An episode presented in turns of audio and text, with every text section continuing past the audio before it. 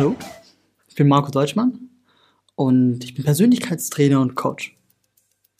Einer mit einer ganz besonderen Geschichte. Denn ich selbst habe sieben Jahre meines Lebens im Gefängnis verbracht.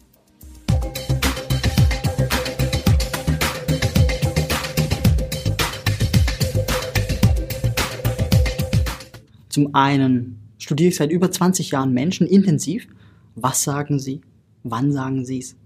Wie sagen sie es? Und natürlich auch, warum sagen sie es?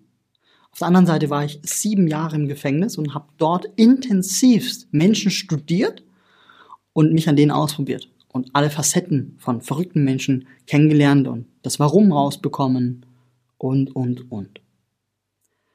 Dass ich Coach heute bin, habe ich dem Umstand zu verdanken, dass das Leben mir immer wieder Menschen in mein Leben brachte, denen ich im Coaching helfen durfte. Sei es nun in Bewerbung, sei es nun im Vertrieb, sei es im, im Business, sei es in der Persönlichkeitsentwicklung. Und das war immer sehr erfolgreich. So dass irgendwann ich mir zu mir selbst gesagt habe, okay, also wenn immer solche Menschen in mein Leben treten und ich die coache und es funktioniert, dann bin ich jetzt halt auch Coach. So bin ich Coach geworden.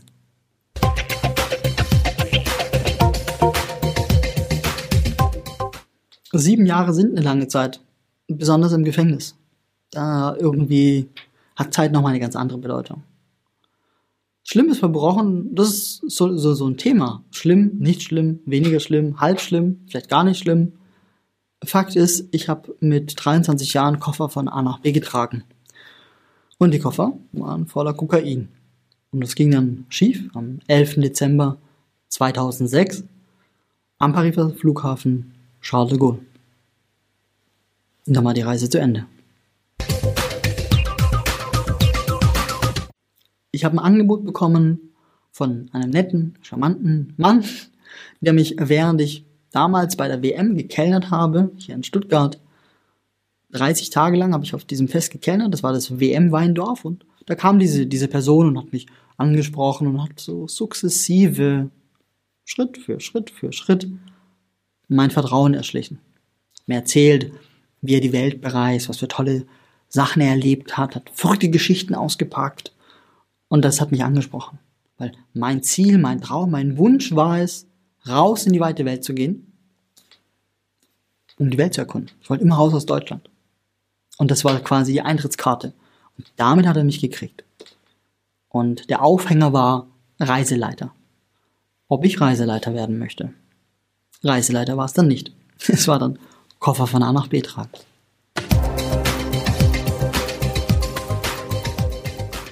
Oh, ich habe einfach nicht über Konsequenzen nachgedacht.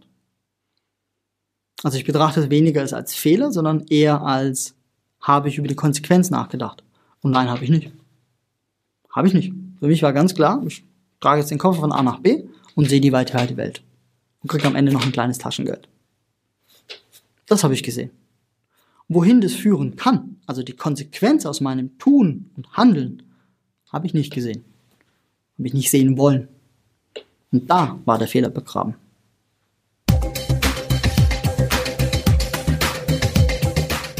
Die sieben Jahre im Gefängnis, ich nenne sie immer die Bildungsreise, weil ich habe mich sehr stark auf die Bildung fokussiert. Das heißt, in Frankreich habe ich drei französische Schulabschlüsse gemacht. In Deutschland habe ich ein Fernstudium gemacht. Ich habe die Berufsoberschule gemacht. Ich habe drei Sprachdiplome gemacht. Ich hoffe, ihr habt nichts ausgelassen. Also ich habe mich sehr stark auf die Bildung fokussiert. Ich habe natürlich sehr viel Sport gemacht als Ausgleich, das brauche ich. Und tagtäglich mich intensivst mit mir beschäftigt, mit meinem eigenen Wesen, mit meiner Gedankenwelt und mit den anderen Menschen. Also wie ticken die? Mir die Facetten angeguckt. Und da hatte ich natürlich die besten Beispiele überhaupt, denn die meisten, das sind einfach Arschlochmenschen. Und Arschlochmenschen deshalb und auch deshalb so wertend, weil es gibt Menschen, die sind schlecht. Die sind es. Und die wollen es auch sein. Das heißt, die wollen bewusst anderen Menschen schaden. Und solche Menschen nenne ich Arschlochmenschen. Als so Laborratte war natürlich die perfekt. Das heißt, ich habe dort erstklassige Betrüger kennengelernt, die natürlich ein Auftreten haben, eine Eloquenz. Also das ist fantastisch, solche Menschen zu studieren, weil die denken wie Schachspieler. Brutal. Jeder Zug, den die quasi machen, dieses Wort, ist geplant, um jemanden dahin zu führen, wo sie hin haben wollen. Die habe ich studiert. Mörder, Serienmörder, habe ich genauso studiert, ne, mit ihrer Eiska Eis Eiseskälte, die die haben und dieser, wie sagt man, lack of e- empathy, also keine Emotionen zu haben. Auch die habe ich studiert. Haben die wirklich keine Emotionen?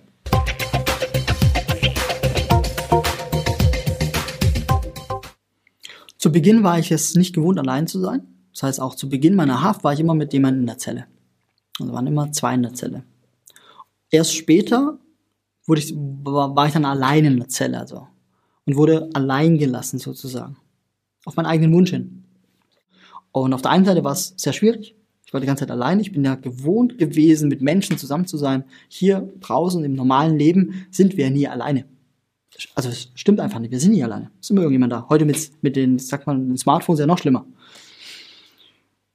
Und dann habe ich angefangen zu lernen, wie toll es ist, alleine zu sein. Also dann wurde dieser, dieser Schmerz, hat sich gewandelt in, oh, das ist ziemlich cool, weil ich kann mich plötzlich mit mir beschäftigen. Und das habe ich dann sehr intensiv genutzt.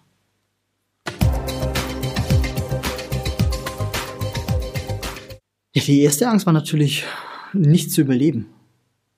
Also auf den Hof zu gehen und dann war es das halt mit mir. Also Angst vor physischer Gewalt, vor, also vor Mord, vor Tod, auch bei der Dusche alles und dann sukzessive gelernt, damit umzugehen. Dass es eben so weit ging, dass ich keine Angst mehr hatte und es umdrehen konnte in eine Stärke. Und dann gibt's wie oft so im Leben zwei Möglichkeiten.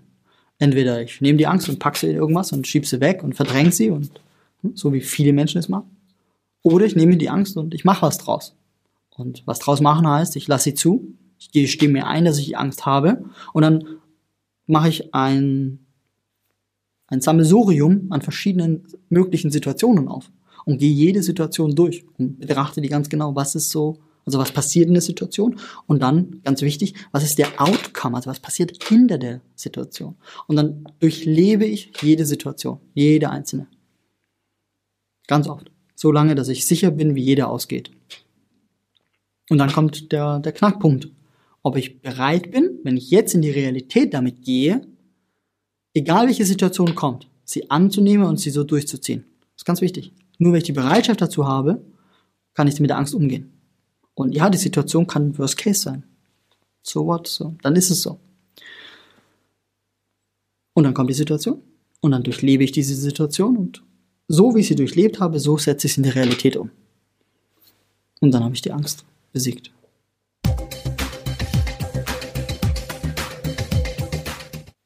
Die einzige Strategie, die wirklich langfristig Erfolg hat, ist, nimm's an, wie es ist. Ja, es ist schwer, es tut weh und es bleibt auch eine Weile so. Das ist wie, wie wenn dir schlecht ist. Wenn dir schlecht ist und du musst dich übergeben, musst dich übergeben. Gibt zwei Möglichkeiten. Du kannst es rauszögern oder du übergibst dich halt. Und wir wissen alle, der Moment des Übergebens, das ist echt unangenehm. Das ist meistens auch mit echt üblen Schmerzen verbunden. Und kurze Zeit danach, wie geht's uns? Irgendwie besser. Und das ist es mit diesem Überwältigtsein überwältigt sein, annehmen und dann ist man in diesem Zustand und Achtung, Zeit hat keine Rolle. Zeit hat keine Rolle. Zeit ist völlig irrelevant. Es kann so schnell gehen, es kann lange dauern. So ist nun mal. Ein Baum wächst nicht von heute auf morgen.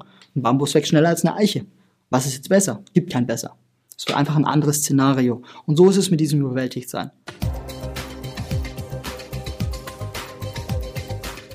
Nach so einem gewissen Absturz der am Anfang auf jeden Fall da war, habe ich mich besonnen und gesehen, was so die Aussichten sind. Ich habe so der, auf der einen Seite so die Arschlochmenschen, wo ich wusste so, ne, toll, super, dass es auch solche Menschen gibt. Und dann habe ich so die anderen Menschen, die sich aufgegeben haben. Aufgegeben in jeglicher Form. Die vegetieren hin und es ist faszinierend, das zu sehen, weil es unglaublich ist, wie viel Dreck und Antihygiene ein menschlicher Körper aushalten kann und die leben immer noch. Das ist echt brutal. Und dann schlucken die Pillen, die, von denen habe ich noch nie gehört und die leben immer noch. Also verrückt, was so ein menschlicher Körper aushalten kann. Das waren so die zwei Dinge, die ich den ganzen Tag gesehen habe. Und dann habe ich für mich eine Entscheidung getroffen. Also Arschloch, Arschlochmensch kommt für mich nicht in Frage. Ich existiere nicht, um anderen Menschen zu schaden, da habe ich keinen Bock drauf. Und mich aufzugeben, will ich auch nicht. Und es gibt ja nur ein kleiner Prozentteil, die da gut sind, die halt einen Scheiß gemacht haben und sind jetzt halt verhaftet worden und sitzen da drin. Und mir hat es Mut gemacht, die zu sehen. Die Versager. Ich sag, nee, so will ich nicht enden. Ja, ich habe Scheiße gebaut. Ja, ich wurde verurteilt. Irgendwie muss es weitergehen. Vor allen Dingen auch danach muss es weitergehen. Für mich und mein Leben kann ich sagen, war es sehr wertvoll, die Erfahrung. Von bereuen kann ich überhaupt nicht sprechen. In keinster Weise, weil ich auf der anderen Seite ja nie weiß, wie mein Leben verlaufen wäre. Also ich weiß es ja nicht. In dem Moment, wo ich diese Tat bereue, gehe ich ja davon aus, dass mein Leben besser verlaufen wäre. Das weiß ich nicht und es kann mir auch keiner garantieren, dass es so wäre. Drum bereue ich die Tat nicht, sondern sage, das, was ich tat, hat zu harten Konsequenzen geführt und die Inhaftierung, also die Strafe, die ich vom Staat bekommen habe, ist ja nur die Spitze des Eisbergs, weil die wahre Strafe, die ist ja all das, was praktisch diese Gefängnisstrafe mit sich gebracht hat. Das ist die wahre Strafe. Und deswegen sage ich, ich kann es für mich und mein Leben nicht bereuen, sondern es war für mich und meinen Lebensweg förderlich, könnte ich schon fast sagen. Vor allen Dingen, wenn es mir heute gelingt, viele Menschen mit meiner Geschichte, mit meinen Erfahrungen im Leben weiterzubringen, dann hat es einen echten Sinn gehabt und dann sage ich, dann war es sogar gut, dass mir das widerfahren ist.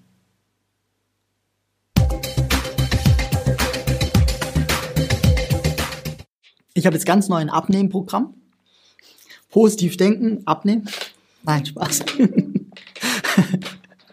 ich arbeite mit meinen Klienten an unterschiedlichen Themen. Das heißt, zum einen in Seminaren zum Beispiel schauen wir uns an, also wie ticke ich denn so selbst? Was sind so meine Feinheiten, meine Marotten und, und wie ticken andere?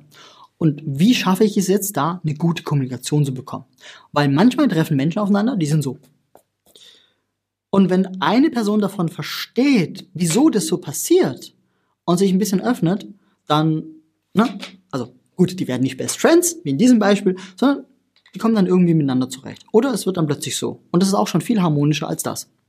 Und wenn die Person sich öffnet, dann hat plötzlich die andere Person auch die Möglichkeit, sich zu öffnen. Und dann na, können ganz verrückte Dinge entstehen. Wir, wir kennen das alle, wie manchmal Menschen, die sich überhaupt nicht leiden können, plötzlich Best Friends werden. Also ist es möglich.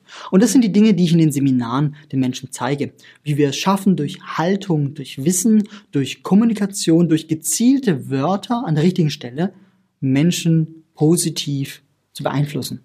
Dass das ganze Gespräch positiv wird. Und es beginnt immer bei einem selbst. Drum heißt auch mein Seminar, Change starts with you. Die Veränderung beginnt bei dir selbst. In den Coachings geht es um unterschiedliche Bereiche. Das heißt, zum einen schaue ich die Business Coachings an und prüfe eben, trifft die Person unternehmerisch die richtigen Entscheidungen. Ne? So einfache Sachen wie Einnahmen, Ausgaben. Kleinigkeit, große Wirkung. Oder hat die Person einen Wochenplan? Ne? Also viele unterschätzen die Magie eines Wochenplans. Das sind so die Business-Themen. Auf der anderen Seite Vertrieb. Wie ist es mit dem Vertriebsprozess? Wie läuft der Vertriebsprozess überhaupt? Wie werden Kunden akquiriert? Und auch hier wieder, wie wird die Sprache gemacht? Wie, wie denkt man über andere Menschen? Und, und, und. Oder dann eben auch das Live-Coaching, wo ich sehr individuell an den Bedürfnissen und den Herausforderungen der Person, also des Klienten oder Klientes, prüfe und gucke, wo können wir hingehen? Was können wir verbessern? Was können wir verändern? Also, was auch die Person will, weil es ist ja nicht meine Reise, sondern es ist ja die Reise der Person gegenüber. Das sind so die Themen, die ich mit meinen Klienten, mit meinen Kunden angehe.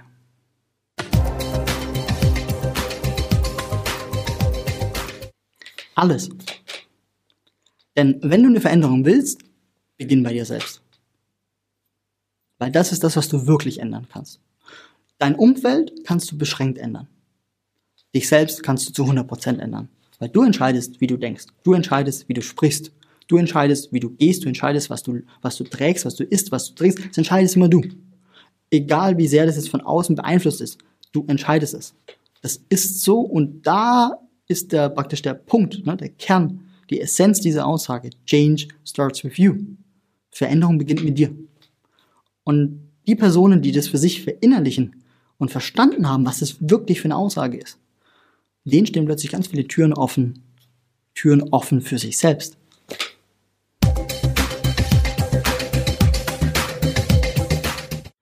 Der allergrößte Unterschied liegt in den sieben Jahren, in den sieben intensiven Jahren, die ich erfahren durfte und durchlebt habe. In der Zeit habe ich mich ganz intensiv mit mir selbst beschäftigt, bin mir selbst auf die Spur gekommen, um mich selbst zu finden. Und das habe ich wirklich, wirklich extrem und exzessiv gemacht. Gleichzeitig habe ich andere Menschen analysiert und studiert, deren Verhaltensweisen, deren Sprachmuster, deren, deren Denkweisen und, und, und. Also die ganze Palette, die dazugehört zur Persönlichkeitsentwicklung, habe ich an Extrembeispielen trainiert. Und das sieben Jahre lang. Also das ist das Alleinstellungsmerkmal, dass ich von dem, was ich predige, wenn man es so nennen möchte, wirklich weiß, was es ist, weil ich es selbst erlebt habe, ich habe es selbst entwickelt, ich habe es selbst durchlaufen und ich habe es tief im Herzen alles gespürt und spüre es heute noch und ich mache das weiter. Das heißt, meine, meine Theorie, meine Techniken, Methoden, die sind lebendig. Die verändern sich, die passen sich an. Es gibt auch Momente, das sagt mir jemand, ich bin der anderer Meinung. Und dann denke ich da echt dann manchmal tagelang drüber nach. Und nehme mir das zu Herzen, denke mir, vielleicht hat dieser Mensch ja recht. Und dann denke ich drüber nach. Ja, manchmal gibt es eine kleine Korrektur, manchmal auch nicht, sage ich, nee, passt alles. Ja, mehr über mich erfahren und sehen, was ich so alles so treibe, ist auf der Homepage www.marcodeutschmann.de. Gleichzeitig wird Ende diesen Jahres wird es einen Live-Vortrag geben auf Deutsch und auf Englisch hier in Stuttgart, wahrscheinlich in Esslingen. Das findet man dann alles eben auf der Homepage. Man kann mich buchen für Seminare. Ne, Seminare zum Beispiel gerade für Azubis, dann nenne ich den Titel Change Starts With You, um hier den jungen Menschen zu zeigen, was für Potenziale in ihnen stecken und wie sie sie nutzen können. Auf der anderen Seite gibt es die Personality-Seminare, die bis zu, ja, ich nenne dies 1, 2 und 3 Personality für Führungskräfte und für alle Personen, die in leitenden Positionen sind. Um hier ein Gespür zu bekommen, wie führe ich den anderen Menschen mit meinen eigenen Emotionen. Wie schaffe ich das? Ne? Dieses Thema, wie ticke ich, wie tickst du? Wir kommen ja auf eine gute Kommunikation. Und dann als ganz großen Ausblick wird es in der Zukunft ein Konzept geben, an dem ich gerade sehr arbeite. Es nennt sich Emotion. Und in Emotion wird all das drin sein, wovon ich überzeugt bin, wie wir wirklich, wirklich sind.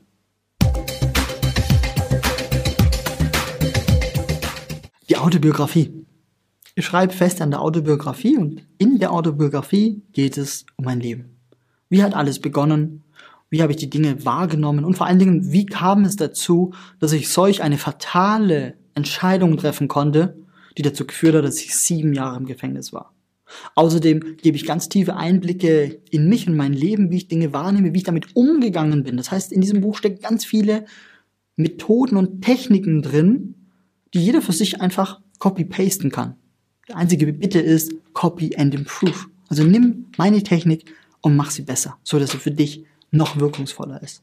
Das wird alles in der Autobiografie, Autobiografie drin sein, wie ich die Dinge erlebt habe, was ich draus gemacht habe. Und wer weiß, vielleicht ist ja noch so ein kleiner Ausblick in der Autobiografie drin, was das nächste Buch sein könnte.